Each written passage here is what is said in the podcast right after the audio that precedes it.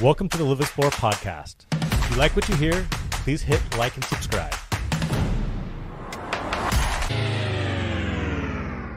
Welcome. I'm Sean Payne, uh, founder and owner of LivXplore Real Estate and Lifestyle. Uh, and today I have with me again Isaiah Chass. Isaiah, thanks for joining us. Of course, here for the third part of the series, screening a tenant. Yep, yep. This is the third part. Uh, uh, hopefully, you've seen our uh, our other two episodes about uh, how to how to find and select a great tenant for your for your rental property. If you haven't, please go back and and uh, review those uh, that way. But yeah, let's just uh, today we're going to go a little bit more into depth on how to review the uh, the application in detail. So last episode we talked a little bit about you know making sure that once you get the application back, um, qualified tenants at a high level go through it, um, check the CC&Rs, make sure that you're not allowing someone or like there's an age restriction or something of that nature into the property. Uh, make sure that uh, if they have a pet and pets aren't allowed, that it's a service animal, things of that nature. You t- want to talk a little bit again about uh, being 18 years yeah, old? you, you really want to uh, have everyone that's 18 years of age living in the home uh, complete a separate application, and uh, that even includes, you know, if you have a, a son or a daughter home, uh, or, or I should say the, the family has a son or a daughter home uh, for, you know, college and they're taking online classes, even if they're just living there part time, they need to complete an application if they're going to be residing in the home if they're 18 years of age or older. If they're less than 18, uh, they can be listed as an occupant. They do not need to complete a separate, uh, but anyone 18 years of age or older should be completing a separate application. Right, right. Yep, yep. So uh, again, once you get that application back, uh, you know we talked about uh, some things to look at in in the in the last episode. Uh, one important, what I've found uh, in doing property management is sometimes you know the best way of finding if they're going to be a good tenant is to speak with the the tenants in in the past um, that way. And if you can, uh, it's it's best to uh, uh, it's if you if it's possible to talk to a couple of the tenant's previous landlords that way. Um, uh, the the current uh, place will probably be, won't be the best at uh, like answering you know questions regarding uh, uh, move out condition and things of that nature. So you, so they don't have a full understanding of like exactly you know how the tenant will leave the property, but but you'll have a good idea of like you know if they pay rent on time, things of that nature. Um, let me back up a little bit. It's probably good to have like create some type of authorization form with a list of questions that that uh, that you can give uh, the previous landlord. If you're dealing with like uh, like a professional property manager. Uh, property manager, someone that, that that manages a lot of properties, apartment complex, something like that. That's probably the first thing they're going to ask is like, hey, wait a second, you know, before before I, I talk to you about this, I need some type of authorization form. So have that ready uh, that way, and uh, and it's good to ha- just have like a list of questions just spelled out beforehand. Sometimes it's better just to have them fill it out and then have them send it back to you if if they're willing to. What you'll find out is the professional property managers are going to be willing to do that. If it's like the the mom and pop, you know, person that's that's uh, that running running out the place, it may be a friend situation. Um, they may not want to jump through the hoops to go through it, or they may just say, "Hey, this this this tenant's absolutely perfect because."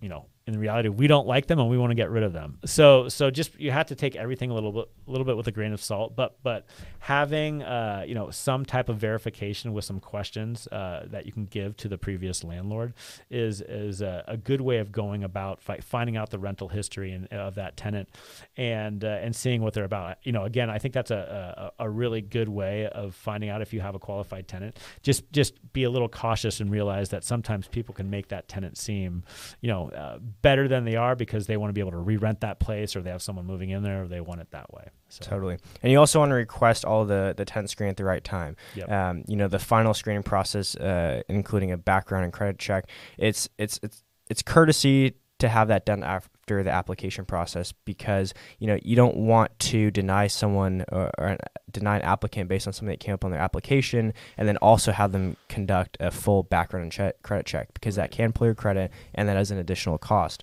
So you know a, as courtesy it, it's it's a, a good idea to you know fully uh, vet them first through application process and then take the next step moving forward if everything checks on their application to go through um, the credit and background check. That being said, you never want to accept a, a paper or emailed version of a credit and background check that's easily, uh, manipulated. yeah, you can totally Right. have it tampered with.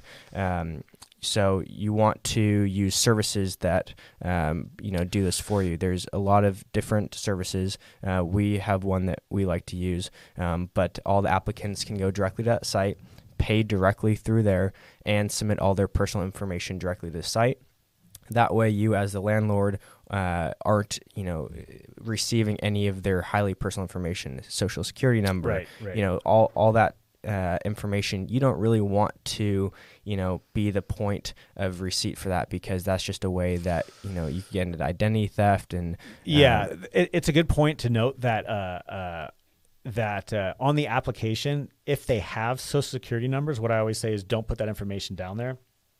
Um, you know, being in property management or real estate, if we take those applications, and we're supposed to have them, you know, secured in a lockable, like you know storage cabinet or something of that nature. I'm not sure what the requirements are for like an individual renting out their own place, but yeah, if you have that information from prospective tenants, um, you have an obligation to protect it. So again, like I don't like to touch it. There's plenty of services out there that like on the application just don't have them fill out the social security Right. number, um, even their date of birth, and they can put that in in, in that third party website, and that can all be filled out and then verified, and you get you Right. get sent the report without that information, and you're totally good that way. Yeah, there's there's really great programs, and they'll send you a full. They'll even give you kind of a, a- chart of you know a range of what they from their guidelines of what you know they select tenants on based on their credit score and and uh, you know all those data points. They'll give you an estimated range of how good they think that tenant will be, um, and then from that you want to interpret everything that you see on the credit report. Um, all uh, you know the three different credit bureaus have a slightly different reporting system,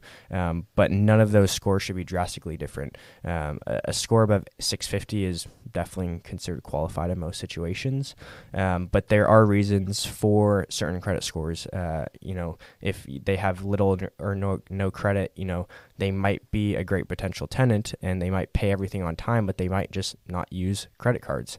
Um, so there's there's different things you want to look for uh, within the credit score of, of why they have a certain score. Right. Um, another thing is they could be, you know, really on time with everything, but they got caught up with student or medical uh, bills in the past, and they're still recovering from that. Um, and you know, there are the the people that are very irresponsible with uh, credit, and uh, for that reason, they might not be a good tenant because they they've been late consistently uh, in the past, and that's that could be one of the reasons why they have such a low credit score. Um, so after reviewing y- their credit, you also want to go into great detail with their background check. Right, right.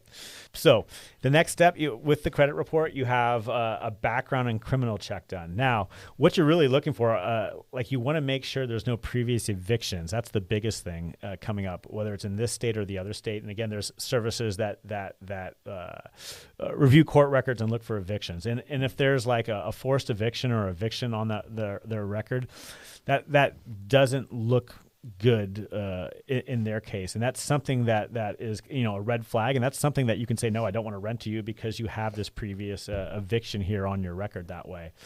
When it comes to the rest of the criminal uh, report, you actually have to be very careful. You would think that, like, okay, uh, I, I don't want someone who's been convicted of a crime in, in my house or I want to rent to them. You can't do that. That that's uh, that can be seen as being discriminatory. Um, the U.S. Department of Housing and Urban Urban Development (HUD) states that owners cannot put a blanket ban on applicants with an arrest or criminal record. So, if as a landlord you refuse rent because of a prior arrest or conviction, you have to have a very good reason. It has to be documented. Um, you you have to uh, you know prove that that exclusion is justified. You can't just say, "Hey, everyone that has a, a, you know a criminal or a, a arrest uh, or arrest uh, uh, um, or has been arrested uh, can't qualify for this home. You have to be very careful. Now, as a as a as a, a property owner, that may seem like a little foreign to you. That like, wait a second, um, but that's just how it is. You got to be really really careful that way. So Yeah, and in the event that you know someone wants to have a cosigner, uh, if it's necessary, you can also require a cosigner. Uh, it's not always recommended. Uh, you could have a completely unqualified tenant, and just because they have a co-signer doesn't necessarily mean that they will suddenly become a qualified tenant. Um, if you do have a co-signer, they need to be listed on the lease to ensure that they are responsible for any financial obligation. So it's just something to keep in mind. Um, but really, I, I'd say you know when you look at co-signers, you you have to be careful about that. Um, once you go through that whole process and find a, a tenant that you want to move forward with, then you want to prepare for moving. That's something we'll get into uh, in the next part of the series. Yep, sounds good. Uh, I'm Sean Payne. Uh, this is Isaiah Chass. If you've uh, enjoyed this podcast, please hit like and, like and subscribe. Otherwise, uh, stay tuned because we have the fourth uh, and final part of the series coming up about how to prepare a concrete lease. See so. you guys next time. Welcome to the LivXplore podcast. If you like what you hear, please hit like and subscribe.